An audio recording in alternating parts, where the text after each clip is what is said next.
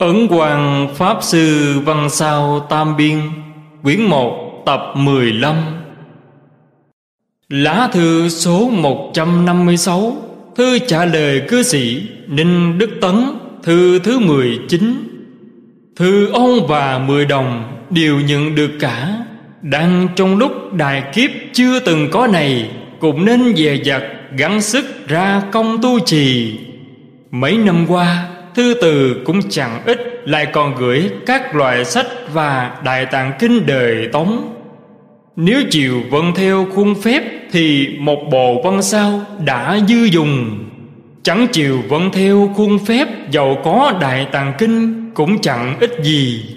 Không biết người em thứ hai của ông Có vâng theo lời tôi nói hay không?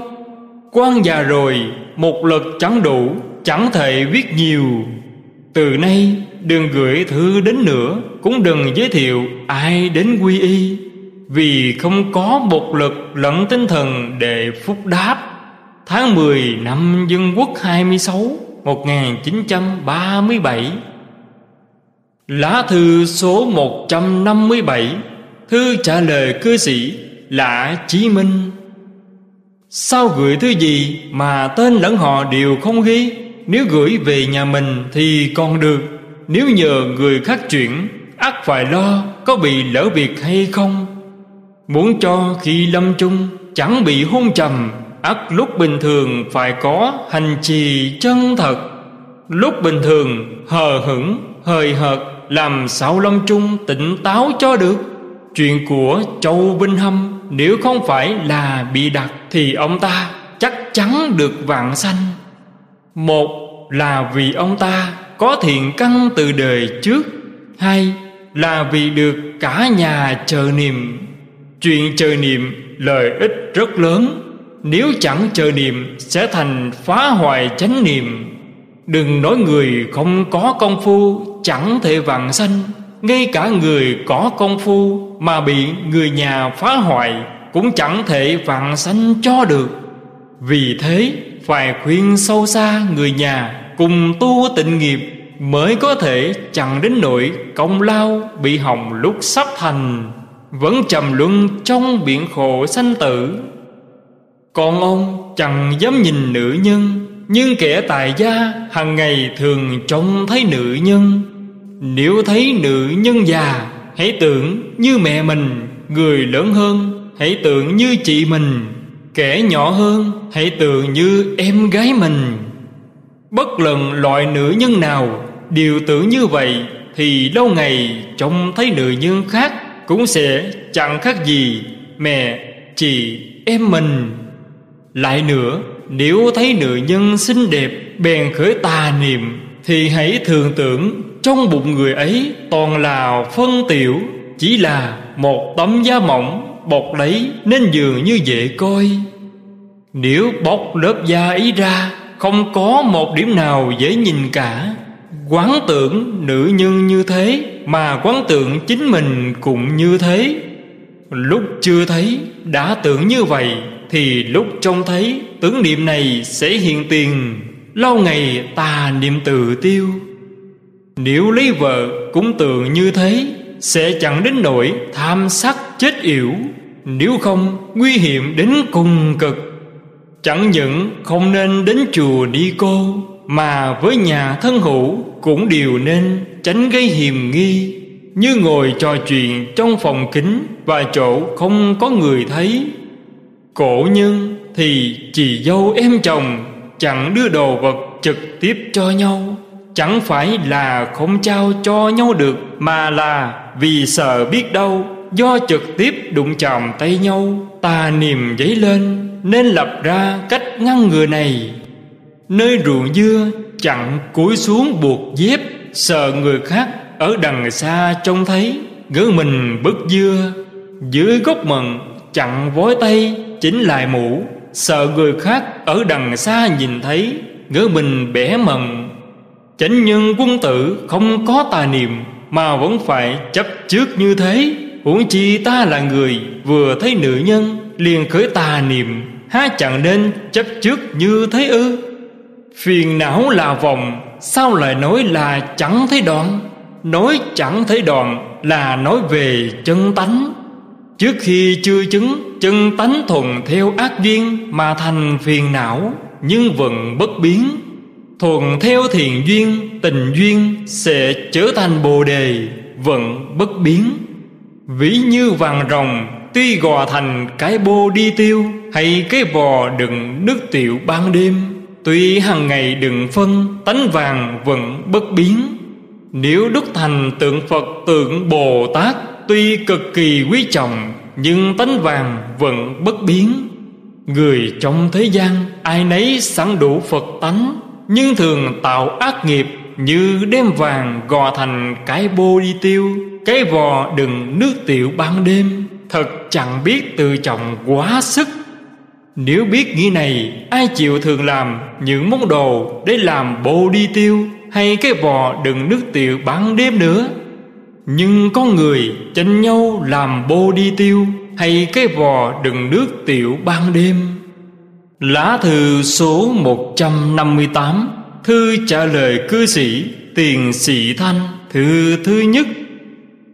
Hôm trước nhận được tiểu sử công đức của linh tổ, Đọc rồi không ngăn cảm thán. Phàm những người cai trị dân Đều chịu tuân theo phép tắc Thì thiên hạ yên vui vĩnh cửu. Chỉ có một chuyện Người tầm thường muôn phần Trở nên bắt trước Bắt trước theo ắt bị đại họa.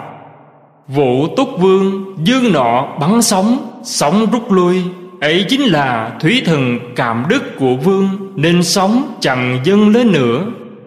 Người thiếu đức bắt trước ác sẽ, chọc giận thủy thần. Sóng lớn bùa vây thì dân cư nguy hiểm đến cùng cực. Ngày Trung Thu năm quan tự 12 1886 Tôi rời Nam Ngũ Đài ở ngoài thành Trường An, Chính là nơi quán âm hiện thân lão tăng hàng phục con rồng yêu quái rồi khai sơn. Phần phụ lục cuối văn sau, tăng hoàng chánh biên có bài bi ký về chuyện này. Sang núi hồng loa ở bắc kinh. Trước khi ra đi, đã nghe thái nguyên bị nạn lụt lớn. Đến đầu tháng 9 tới thái nguyên mới có đường nhỏ dành cho người đi bộ. Do vậy, bèn vào thành nhìn xem cảnh tượng một ngày nọ trong khoảng tháng 6, tháng 7 Cuồng lũ dấy lên chạy bên cạnh thành Từ phía Tây xuôi về phía Nam. Thế nước thật dữ dội quan trần phụ ít lên thành xem liền hạ lệnh bắn đại pháo để phá sóng. Bắn một phát ngay lập tức nước dân gấp mấy lần Thuận thế chạy về phía Nam Thành. Cửa thành đã đóng May là nước chưa tràn vào thành. Nam quan là đường lớn để lên kinh đô Đường phố rất dài Nước xoáy đến nổi Nhà cửa, cọ cây, tường vách Không còn gì nữa. Trở thành một cánh đồng mới bồi Phẳng lì Không một ai chẳng gặp phải tai nạn Do phát đại pháo này. Tài vật bị tổn thất Chẳng biết là đến mấy vạn vàng. Độ biết quý thần kính đức chứ không sợ oai. Người thiếu đức trong lúc ấy, Chỉ nên xuất lệnh mọi người khấn cầu, Sám hối cầu đảo Đừng gây tổn thương cho dân, lẫn vật, Quyết chẳng đến nỗi Khiến cả thành bị tai nạn lớn lao. Dẫu cho vô ích, Quyết chẳng đến nỗi ươm thành tai nạn lớn lao. Khi in lại bài tiểu sứ này, Có lẽ hãy nên nêu rõ ý nghĩa này. Ngõ hầu, những kẻ làm quan về sau. Gặp phải cánh này, chẳng lượng đức mình, chỉ bất chức vương ra oai, đến nỗi trước họa hài dân. Cư sĩ đã 67 dẫu thọ trăm tuổi thì cũng đã quá nửa đời người rồi. Hãy nên trong lúc về hưu, vô hề lụy này, theo đúng lý tự hành dạy người khiến cho hết thảy mọi người đã biến thành nhà cũ. Từng bị họ bỏ lơ thì lợi ích ấy chỉ đức phật mới biết được. Nếu lắng lòng nghiên cứu thuật bói toán, phong thủy, tuy có thể lợi người nhưng cũng rất hữu hàng quan tuyệt đối chẳng nghĩ lời nói ấy là đúng. Lệnh tổ chẳng nghe lời xúi dục lấp Tây Hồ. Kiến thức cao hơn những kẻ tầm thường vạn vạn lần. Nếu nghe theo sợ sẽ nhọc dân hao của Hoặc đến nội bị tổn hại vô ích, Đối với Phật Pháp quan trọng chẳng đạt được gì. Năm quan tự 19 1893 Cho tới năm dân quốc thứ sáu 1917 Chẳng qua lại với người bên ngoài. Dẫu trong núi, có ai sai, phái viết lách gì, Cũng chẳng dùng hai chữ ấn quan Năm dân quốc thứ sáu 1917 Từ Ủy Như nhận được ba lá thư, Bèn đem in ra mấy ngàn bản Gửi cho người khác, Đặt tên là Ấn quan Pháp Sư Tính Cạo. Năm sau, lại thâu thập được hơn hai mươi mấy bức thư. Đặt tên là Ấn quang Pháp Sư Văn Sao, Đem in ra ở Bắc Kinh Tới Phô Đà xin quy y. Quan bảo ông ta quy y với Pháp Sư Đế Nhàn. Từ đấy, hàng ngày bận biểu thù tiếp thư từ, Tròn chẳng có lúc nào ngớt. Chẳng biết bạn văn sao Mà cư sĩ đã đọc là bản được in vào năm nào. Chỉ sợ lúc ấy chỉ đọc được một hai lượt đã bỏ xó. Nay gửi cho ông một bộ văn tuy gai mắt, Nhưng ý chấp nhận được. Xin hãy đọc kỹ để tu trì, Liền có thể vận dụng lớn lao lời nghi luận rộng lớn Về chuyện dấu nghèo cùng hay hiện đạt Đều có thể tốt lành. Văn sao tục biên chỉ có hai cuốn, Độ chừng ba trăm trang. So với bộ trước có nhiều chỗ lợi người hơn, Nhưng văn chương lại càng hú bại ô uế. Ước chừng cuối tháng 8 sẽ có thể in xong. Nếu cư sĩ chẳng hiềm hú bài ô uế, Thì cuối tháng 8 đầu tháng 9 Sẽ không ngại gì đích thân đến chùa Thái Bình Hỏi Pháp Sư Đức Sâm thỉnh hai ba bộ để kết Pháp duyên quan chưa hề mó tay vào thuật bói toán phong thủy. Nhưng tôi thấy những người tự xưng là đại thông gia hiện nay đều chỉ trích kiến trúc của người xưa là sai, mặc tình sửa đổi. Thật ra, được tốt lành thì ít, bị xui xẻo thì nhiều. Phàm những ai làm thầy thuốc hoặc bói toán phong thủy, xin quan khen ngợi quan chẳng thốt ra một chữ nào đáp ứng, vì sợ khiến cho người khác bị lầm lạc bởi mình. Quan nói thẳng với họ, nếu quan tán dương, phải thấu hiểu sâu xa thuật ấy và biết đích xác bản lãnh của các hạ thì mới được. Quan chẳng biết những thuật ấy, lại chẳng biết bản lãnh của các hạ làm sao có thể phô bày với người khác cho được. Người ta nói sao? Mình cũng phô phan y hệt như vậy, Thì tuy ngu hèn, quan cũng chẳng chịu Mạo muội thuần theo, Thôi lấy lòng ấy đâu nhé. Lá thư số 159 Thư trả lời cư sĩ, Tiền sĩ Thanh, Thư thứ hai. Nhận được thư khôn ngăn khâm phục, Đọc đến tác phẩm lớn lao của Ngài, Liền biết đức của vũ túc vương nhiều đời hãy còn? Những gia đình trăm anh đời đời đức hạnh mà tôi thường hâm mộ chỉ có gia tộc phạm văn chánh công, tức là phạm trọng im, đời tống là lâu bền nhất. Đọc gia phả nhà ông thì đức trạch của vũ túc vương vượt trội phạm công rất xa. Trộm nghĩ tập văn này nên đặt tên là tiền vũ túc vương thế trạch sẽ càng khiến người ta ngưỡng mộ. Quan là ông tăng chỉ biết cơm cháo, không có tài đức làm thầy người khác. Nhưng vì một người lan truyền chuyện giả, rốt cuộc người nghe chẳng xét lầm tưởng là thật. Các hạ đã làm đồ đệ ban thiền, lại quy y với quan, sợ rằng đôi bên chẳng hợp lẽ. Chỉ nên tích cực tu trì liền đạt được lợi ích lớn lao, chứ chẳng phải do quy y hay không. Nay gửi kèm cho ông Một lá thư trả lời khắp Và to thuốc để đáp tạ hầu ý. Quan một lực suy yếu tột cùng Để đọc và trả lời thư này, Phải cậy vào kính lão lừng kính lúp Mới miễn cưỡng xem thư và trả lời được. Đối với sự tích của vụ Túc Vương Tôi phải dùng ba cái kính để xem đại lược đầu mối. Nếu in theo khổ chữ tam hiệu tự Dùng ba cái kính để đọc Thì phải tốn công mấy chục bữa mới mong đọc xong. Nếu chẳng hiềm gai mắt đời trong tháng 8, tháng 9 Khi văn sao tộc biên in ra Xin hãy gửi thư cho Pháp Sư Đức Sâm Chùa Thái Bình ở đường Bắc Thành Đô, Thượng Hải Thỉnh một bộ thì cũng có thể làm một nhúm cát Trong vô lượng hằng hà xa số Lợi ích cho đời, cho người.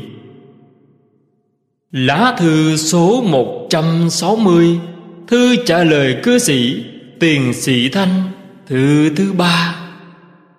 Hôm qua nhận được thư Khổn ngăn cảm kích hổ thẹn. Bài tụng của quan Tuy ý có thể chấp nhận được, Nhưng văn thật vụng về chất phát Các hạ khen người là xiền minh chân lý, Muôn đời chẳng mòn, Đấy vẫn là do đức của lệnh tổ mà thành. Các hạ đề cao đức lệnh tổ, Quy hết về lòng tinh Phật, Cũng là xiền minh chân lý, Muôn đời chẳng mòn. Trộm nghĩ, gần đây người tin Phật xưng đương công đức của tổ tiên Tròn chưa có ai thấu nguồn tột đấy như vậy. Bài văn này cũng nên đưa vào trong Tây Hồ, Từ chân văn sang, Chứ nào phải chỉ in kèm vào trong văn tập của ông. Quan cùng tính in kèm bài ấy vào cuối bài tùng trong văn sau. Xin hãy bảo thư ký chép thành tờ khác gửi đi vì sợ rằng trong nguyên bản của ông có những chữ viết thảo chắc sẽ vướng khuyết điểm đọc sai mặt chữ. Tự dương tự đại, chưa biết người ấy là ai, xin hãy chú thích rõ ràng để người đọc đều hiểu lời răng dạy.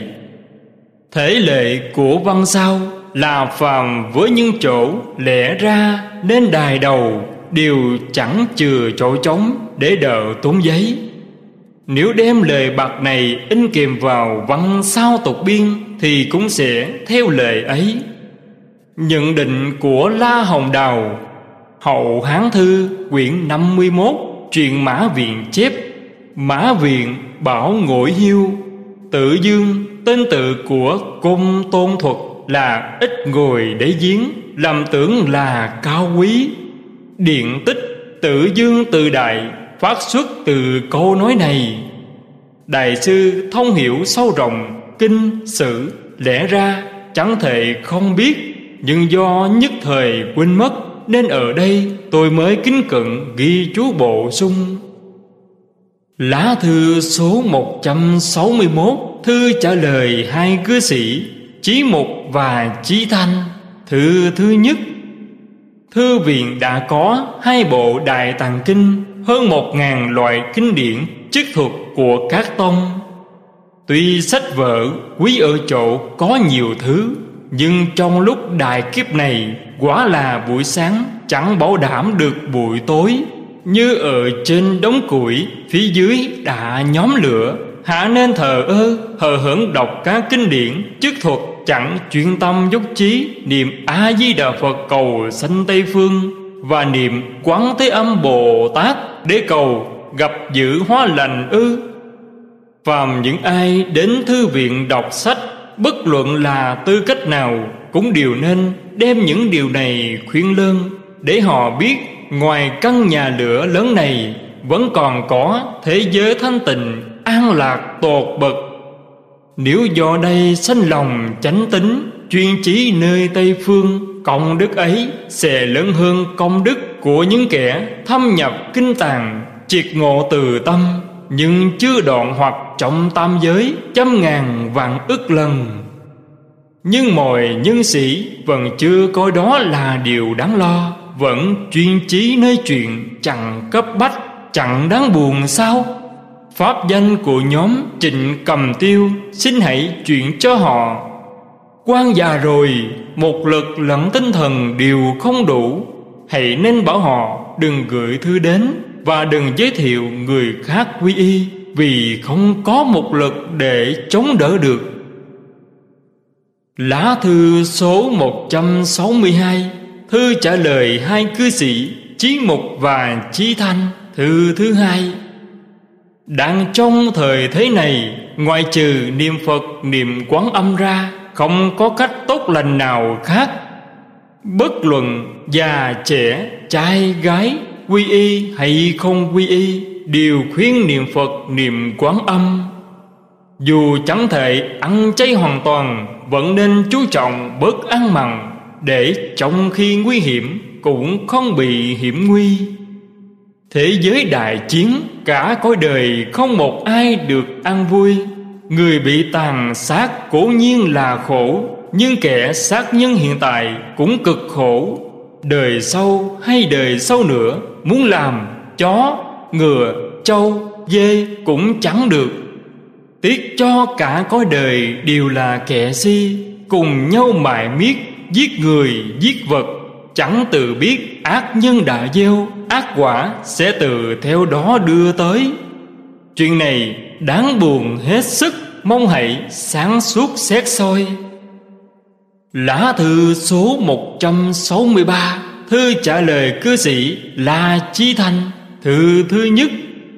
Nhận được thư đầy đủ, Khoản tiền phóng sanh ông đã gửi Sẽ dùng vào các món chi phí lặt vặt Cho lệ phóng sanh. Miễn sao chính mình không đem khoản tiền ấy Dùng vào việc khác Thì sẽ không trở ngại gì.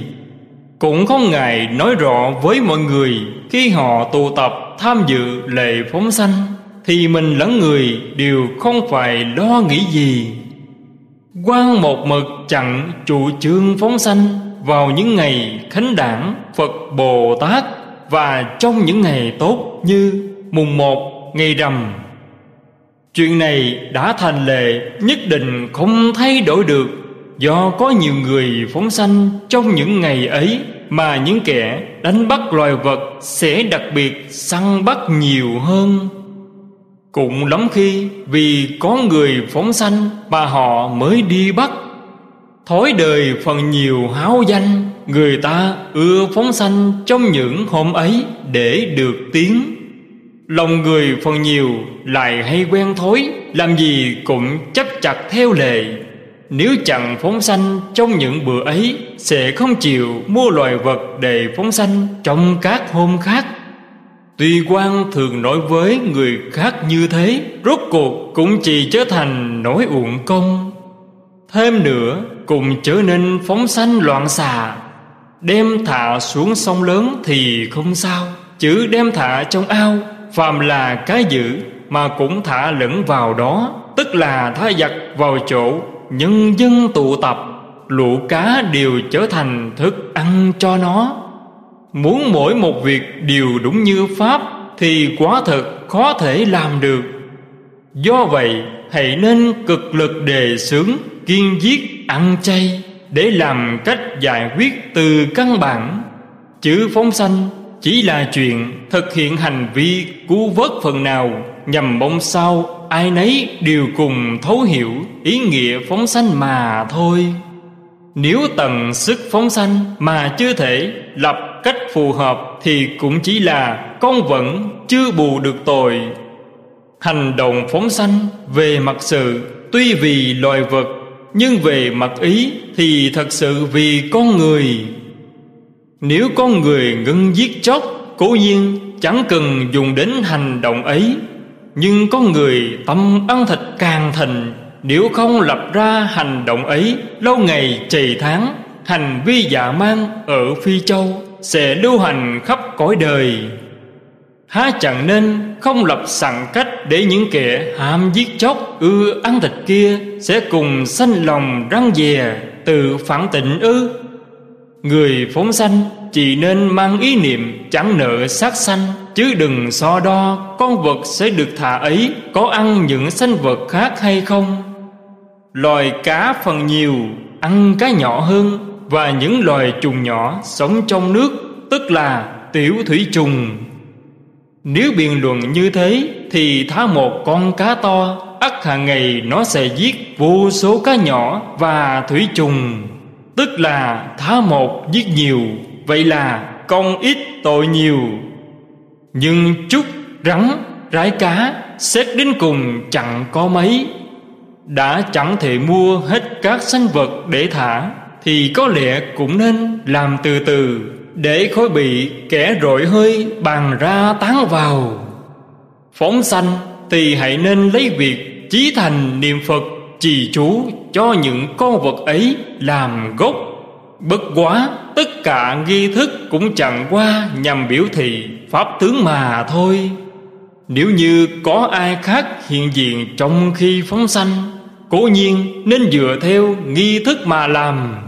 Nếu không, chỉ dốc hết lòng thành Niệm Phật là được rồi. Hơn nữa, Đối với những con vật sắp được thả, Nếu nhằm ngày hè, Hãy nên thả cho mau. Nếu câu nệ lề lối, Cứ chiếu theo nghi thức để thực hiện. Chắc sẽ phải tốn thời gian, Bất lợi cho mạng sống của con vật. Cư sĩ phóng sanh Hãy nên theo cách thức đơn giản. Nếu tâm chân thành không giả dối, tiếng việc thì chiếu theo nghi thức để phóng sanh Cũng không phải là hoàn toàn không được. Nếu lầm lạc bắt chước theo nghi thức của tăng sĩ, Sẽ trở thành ngã màng Pháp cố nhiên viên dung, Nhưng phải khéo dùng tâm. Tài gia cư sĩ có thể làm lễ, phóng mông sơn Thì cố nhiên thực hiện nghi thức phóng sanh, cũng không trở ngại gì. Nhưng cần phải chọn chặn mặn tâm tím việc, ôm ý niệm đồ xanh sâu xa thì mới được. Xét ra trong năm dân quốc 22 1933 tức năm quý dầu chùa Dũng Tuyền ở Cộ Sơn, khánh thành vườn phóng xanh vừa mới được xây dựng. Đại sư soạn bài văn bia cho khắc vào đá, đặt trước bạch văn đường, đã nêu tỏ lý phóng xanh không còn sót. Nay chùa trường khánh là sơn môn bậc nhất ở di sơn, phước châu, xây thêm tường vây quanh ảo phóng xanh xây cất xong xuôi, đại sư đã tám mươi tuổi sức yếu mắt lòa, chẳng dám phiền đại sư viết lách. Chỉ kính cẩn, sao chép bút tích chân thật từ số bài chỉ bày ý nghĩa trọng yếu của việc phóng sanh. Do đại sư đã gửi đến dày dồ trước kia, khắc vào đá, đặt bên trái ao. Nguyện những người theo đuổi việc phóng sanh trong hiện tại và vị lai đều cùng cố gắng ngày lành tiết trồng xuân năm canh thìn Trung Hoa Dân Quốc 29 1940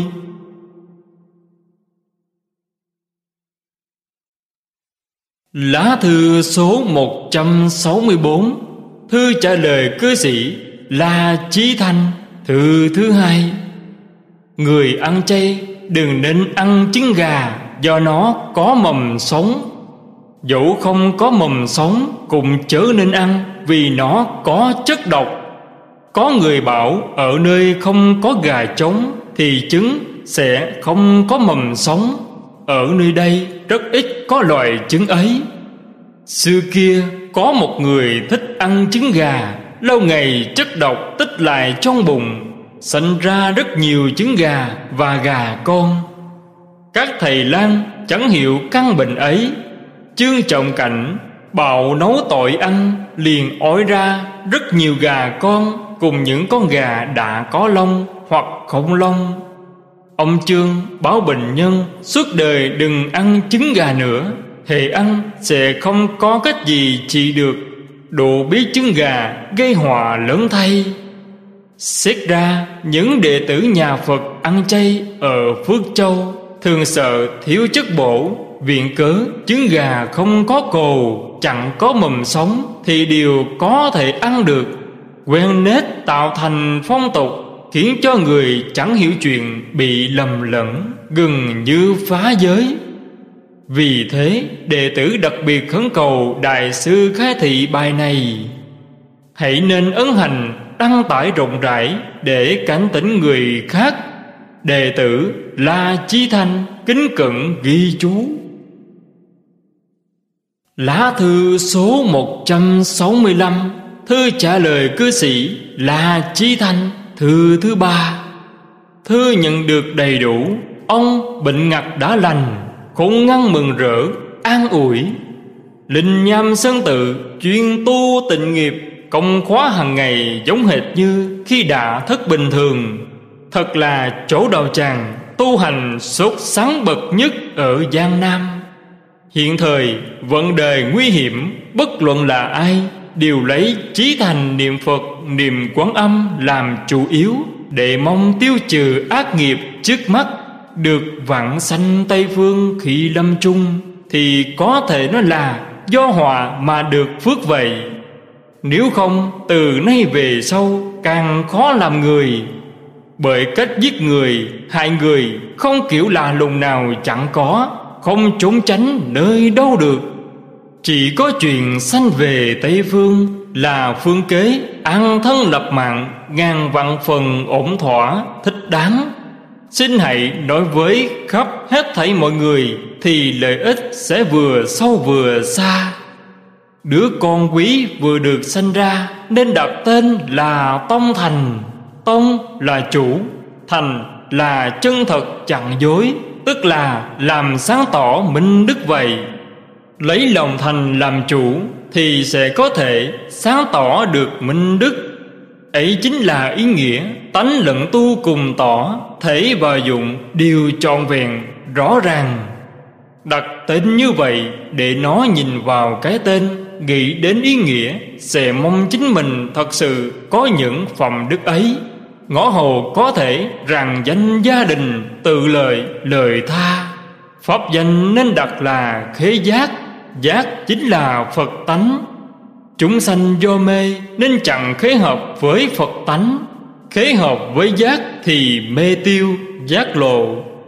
Nếu hai cái tên ấy chẳng phạm hí tổ phụ đời trước thì có thể sử dụng suốt đời. Chẳng cần phải đặt quan danh từ, hiệu vân vân. Thọ xương kinh thiền sư là người đất mân, lúc đệ ra khó sanh, ông nội bèn ở ngoài cửa sổ niệm kinh kim cang. Chỉ niệm hai chữ kim cang đã an nhiên sanh ra.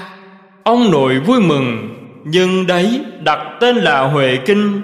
Đến tuổi đội mũ, tức là nhược quan, cũng không đặt tên khác. Về sau xuất gia cũng chẳng đặt tên khác ngài chính là một vị cao tăng thời vạn lịch nhà minh. Do vậy, biết nữ nhân khi sinh nở, hãy nên chí thành niệm nam mô quán thế âm bồ tát. Không một ai chẳng an nhiên sanh nở. Phải niệm ra tiếng, chớ nên niệm thầm. Những người săn sóc bên cạnh cũng niệm ra tiếng, chớ nên nói lúc sanh nở, lóa lồ trắng sạch nếu niệm sờ mắt tội lỗi, cần biết rằng lúc ấy là lúc liên quan đến tánh mạng, do không làm sao khác được, chứ không phải như lúc bình thường có thể cung kính mà lại ngạo mạn, coi thường chẳng cung kính, khiết tình.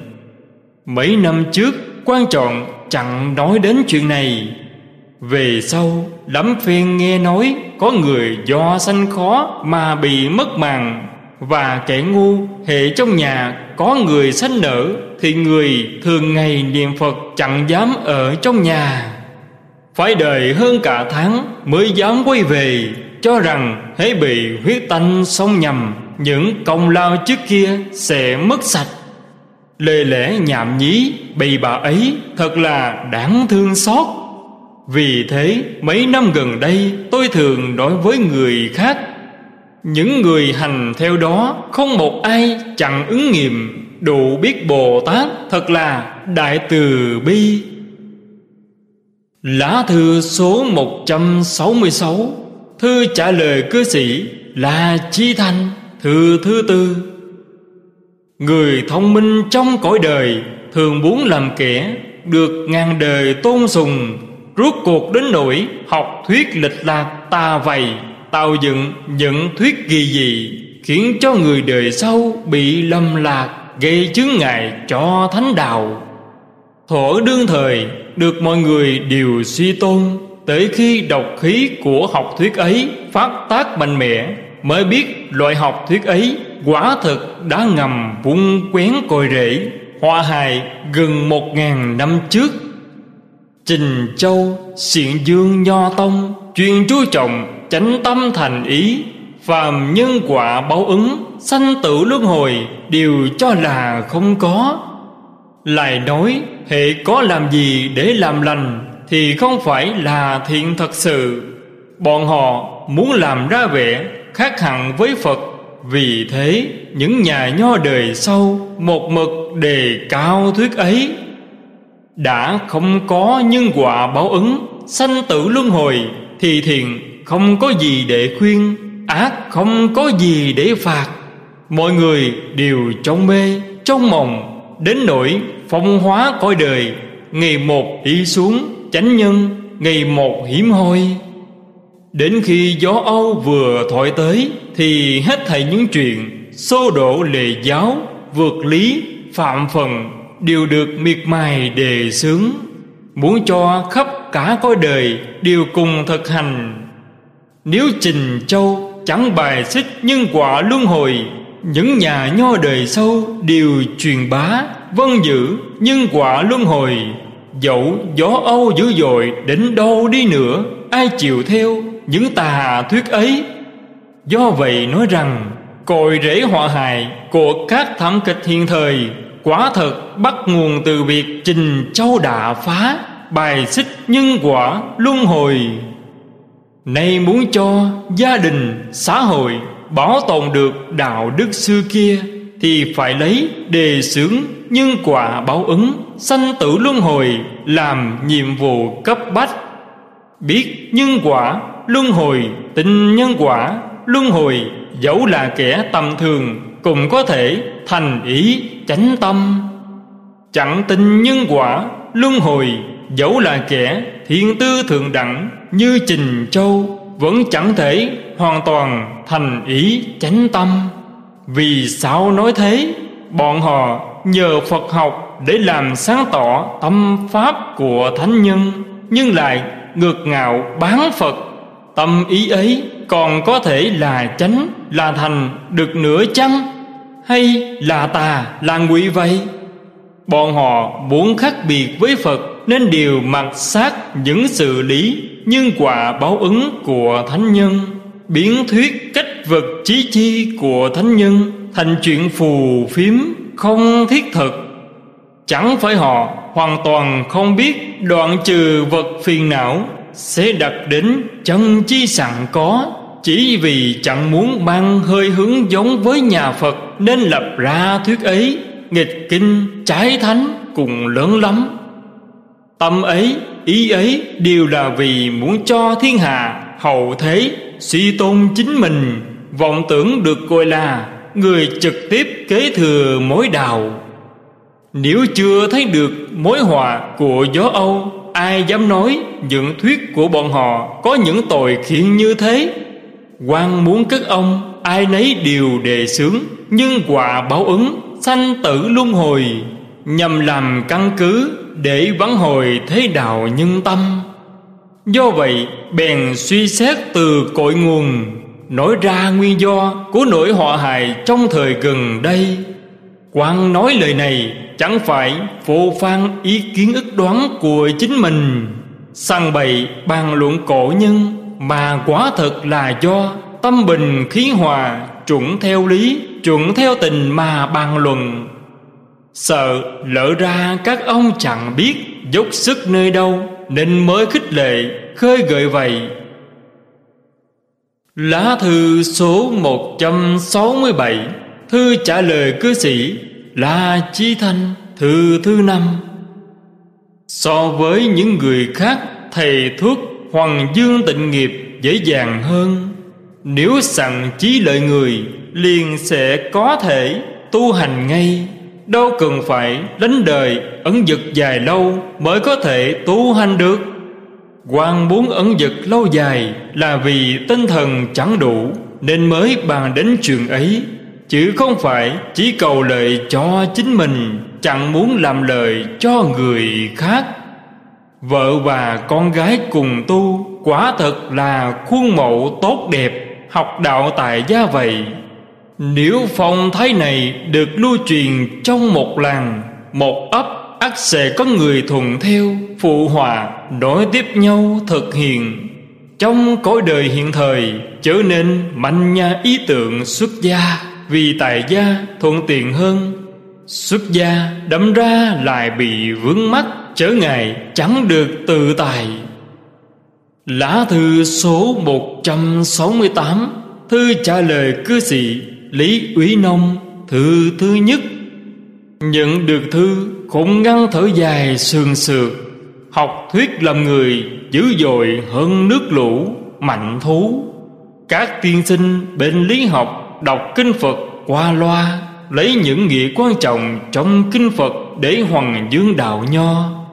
Họ biết Phật Pháp cao sâu Sợ tất cả những kẻ thông minh đời sâu Đều theo Phật Pháp hết Nên đặc biệt bị truyền vô căn cứ để ngăn trở.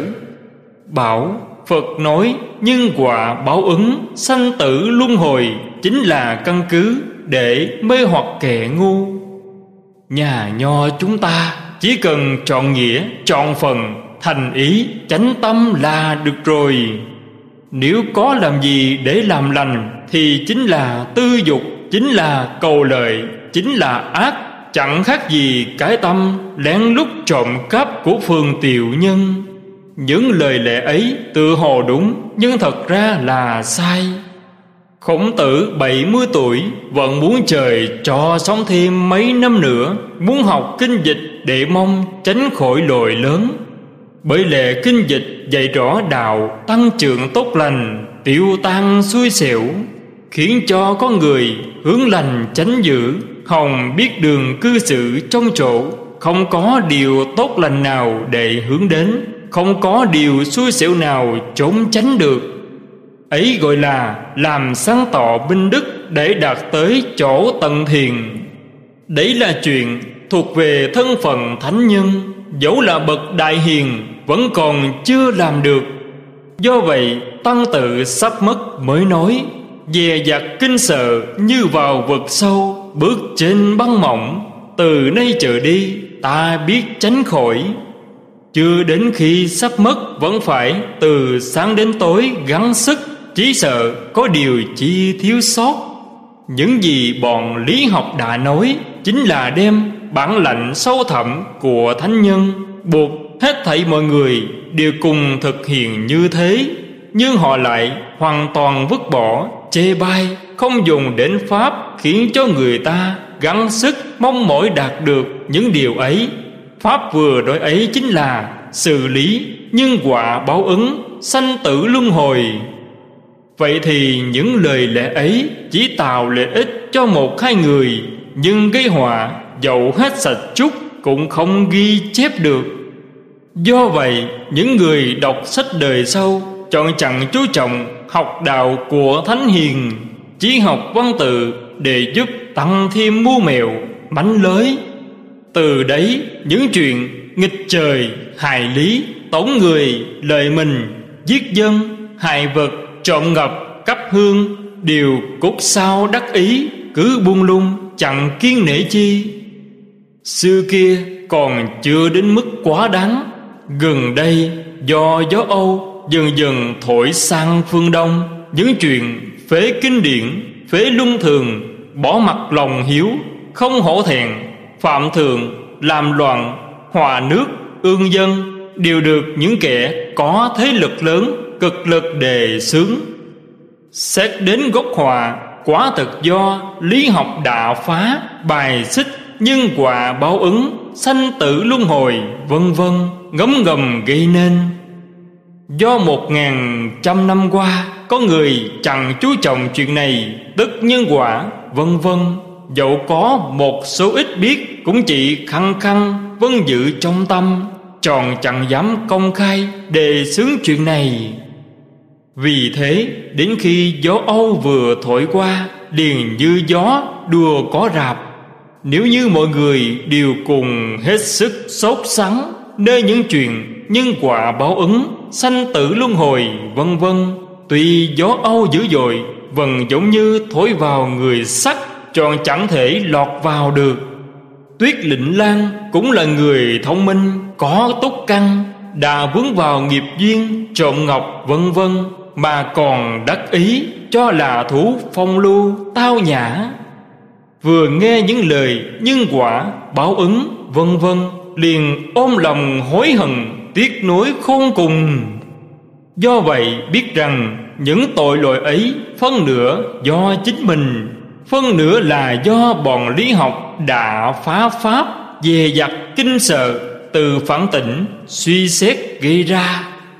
May là ông ta vẫn còn biết tốt xấu, sanh lòng hổ thẹn lớn lao kiên thành trì niệm phật hiệu, hồi hướng cho những người đã từng bị ông ta làm ô nhục, hồng tiêu trừ ác nghiệp, tăng trưởng thiện căn. Người còn sống sẽ nghiêm ngặt giữ đức hạnh làm vợ.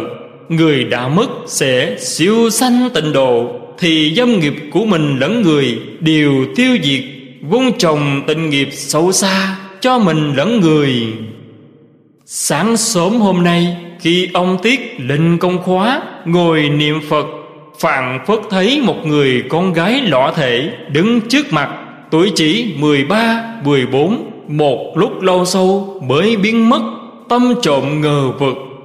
Tặng sáng, cơm sáng được đưa đến cửa quan phòng của quan, có phong thư kèm theo, liền xé ra đọc mới rõ nguyên do. Tôi nghĩ chắc là cô gái ấy vì chuyện đó mà chết, đặc biệt đến cầu ông tiết siêu đồ do vậy, chẳng ngại dài dòng nói tới tận gốc. Ông ta đã phát tâm quy y, nay đặt pháp danh cho ông ta là đức hinh. Đức là minh đức, Tức cội nguồn tâm địa. Hình chính là nén giận, Ngăn dục, Đánh đổ ham muốn săn bậy Để khôi phục lợi nghĩa. Ngõ hầu chân tâm sẵn có, Chẳng bị nhớ bẩn Bởi những vọng niệm tham, Sân, Si, Vân vân, xấu ác, Thường được công đức, Giới, Định, Huệ trừ khử cho sạch hết những vọng niệm. Công phu làm sáng tỏ, đã đạt thì minh đức bèn phô bày trọn vẹn lớn lao, rạng ngời. Vẫn cần phải nỗ lực tu trì đừng nên thoạt đầu siêng năng, cuối cùng lại lười nhát, thì sẽ do những duyên ác này mà phận phát đại trí tự lời lời người. Sẽ thấy, sống thì dự vào bậc hiền thánh, mất lên còi nước như lai. Thành phật hay đọa địa ngục đều do một niệm này. Chuyện đạo viện, sợ các ông chưa biết rõ nguyên do, bọn họ dạy người khác làm chuyện tốt và tụng kinh niệm phật thì cũng được. Còn như bảo tam giáo một nhà tức là tam giáo một nhà há lẽ nào không có tôn ti già trẻ? Và đạo được bọn họ rốt ráo có chồng đều là luyện đan vận khí. Thật ra họ mượn những chuyện tụng kinh, niệm Phật để chiêu dụ lòng người. Pháp được họ chú trọng chính là đạo luyện đan, vận khí. Đạo ấy lại hết sức bí mật, dẫu cha con, vợ chồng đều chẳng được nói ra. Lại còn nói lục tổ truyền pháp lộn xộn đem pháp truyền cho người tại gia vì thế hòa thượng đều không có chân pháp chân pháp đã về tay bọn ta danh mục ngoại đạo trong thế gian tuy có trăm ngàn vạn thứ, nhưng xét đến chân đạo, được bọn họ coi trọng, đều là đạo luyện đan, vận khí. Luyện đan, vận khí cùng có chỗ tốt, nhưng cùng có chỗ xấu. Vận khí đúng cách thì thân thể nhẹ nhàng, mạnh mẽ, tăng thêm tuổi thọ. Nói đến chuyện thành tiên thì mấy ra còn có thể, chứ nói liệu sanh tử thành phật thì đúng là nói càng vận khí không đúng cách sẽ sinh ra ghẻ chốc, mụn nhọt, mù mắt, điếc tai cũng thường thấy xảy ra. Hơn nữa, đạo luyện đan vận khí Bất quá là nâng cao Thần thủy giáng tâm hỏa, Nhưng bọn họ đặc biệt dùng những lời lẽ thần bí như là Khàm ly giao cấu, Anh nhi xá nữ giao cấu. Do có những danh từ ấy, Người chánh đáng cũng mượn những thứ đó Để biểu thị pháp ấy. Kẻ cuồng vọng, khó khỏi về rắn, thêm chân. Khi truyền đạo, bèn đóng chặt mật thất Phía ngoài các người tuần tra, Một thầy một trò gầm bảo ban nhau. Nếu như tâm thầy ôm tà niệm, Thì khi truyền đạo cho nữ nhân, Bèn giảng khảm lý giao cấu, Anh nhi xa nữ giao cấu, Chính là thực hành giao cấu. Thoạt đầu, nữ nhân học đạo Chưa chắc đã là dâm nữ, Nhưng do bọn chúng bày vẽ đủ cách để gợi dục, Lại thêm tưởng lầm, hành dâm với thầy là được truyền đạo. Đáng thương biết bao nữ nhân vô chi Mắc phải nỗi ô nhục ấy Mà vẫn tưởng là được truyền đạo. Đúng là tội ác lớn đến cùng cực.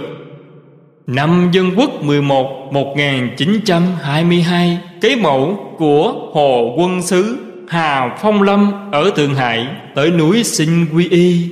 Quan dạy quy y với bậc cao nhân, Bà ta không chịu. Quan nói bà ta lập một nữ đạo viện. Bên ngoài, tuy mang danh là tam giáo một nhà, Nhưng thật ra là chú trọng thiêu luyện. Đã thế còn cầu cơ, Những điều ấy đều chẳng hợp với tông chỉ Phật Pháp Bà ta nói, chẳng dùng đến công phu ấy Mà cũng chẳng cầu cơ. Trước khi ra đi, Con đã nói với người ta là lên núi xin quy y. Nếu quy y chẳng được, Sẽ bị người ta chê cười. Phàm những gì thầy nói, Con đều xin hành theo. Tôi bèn đặt pháp danh cho bà ta.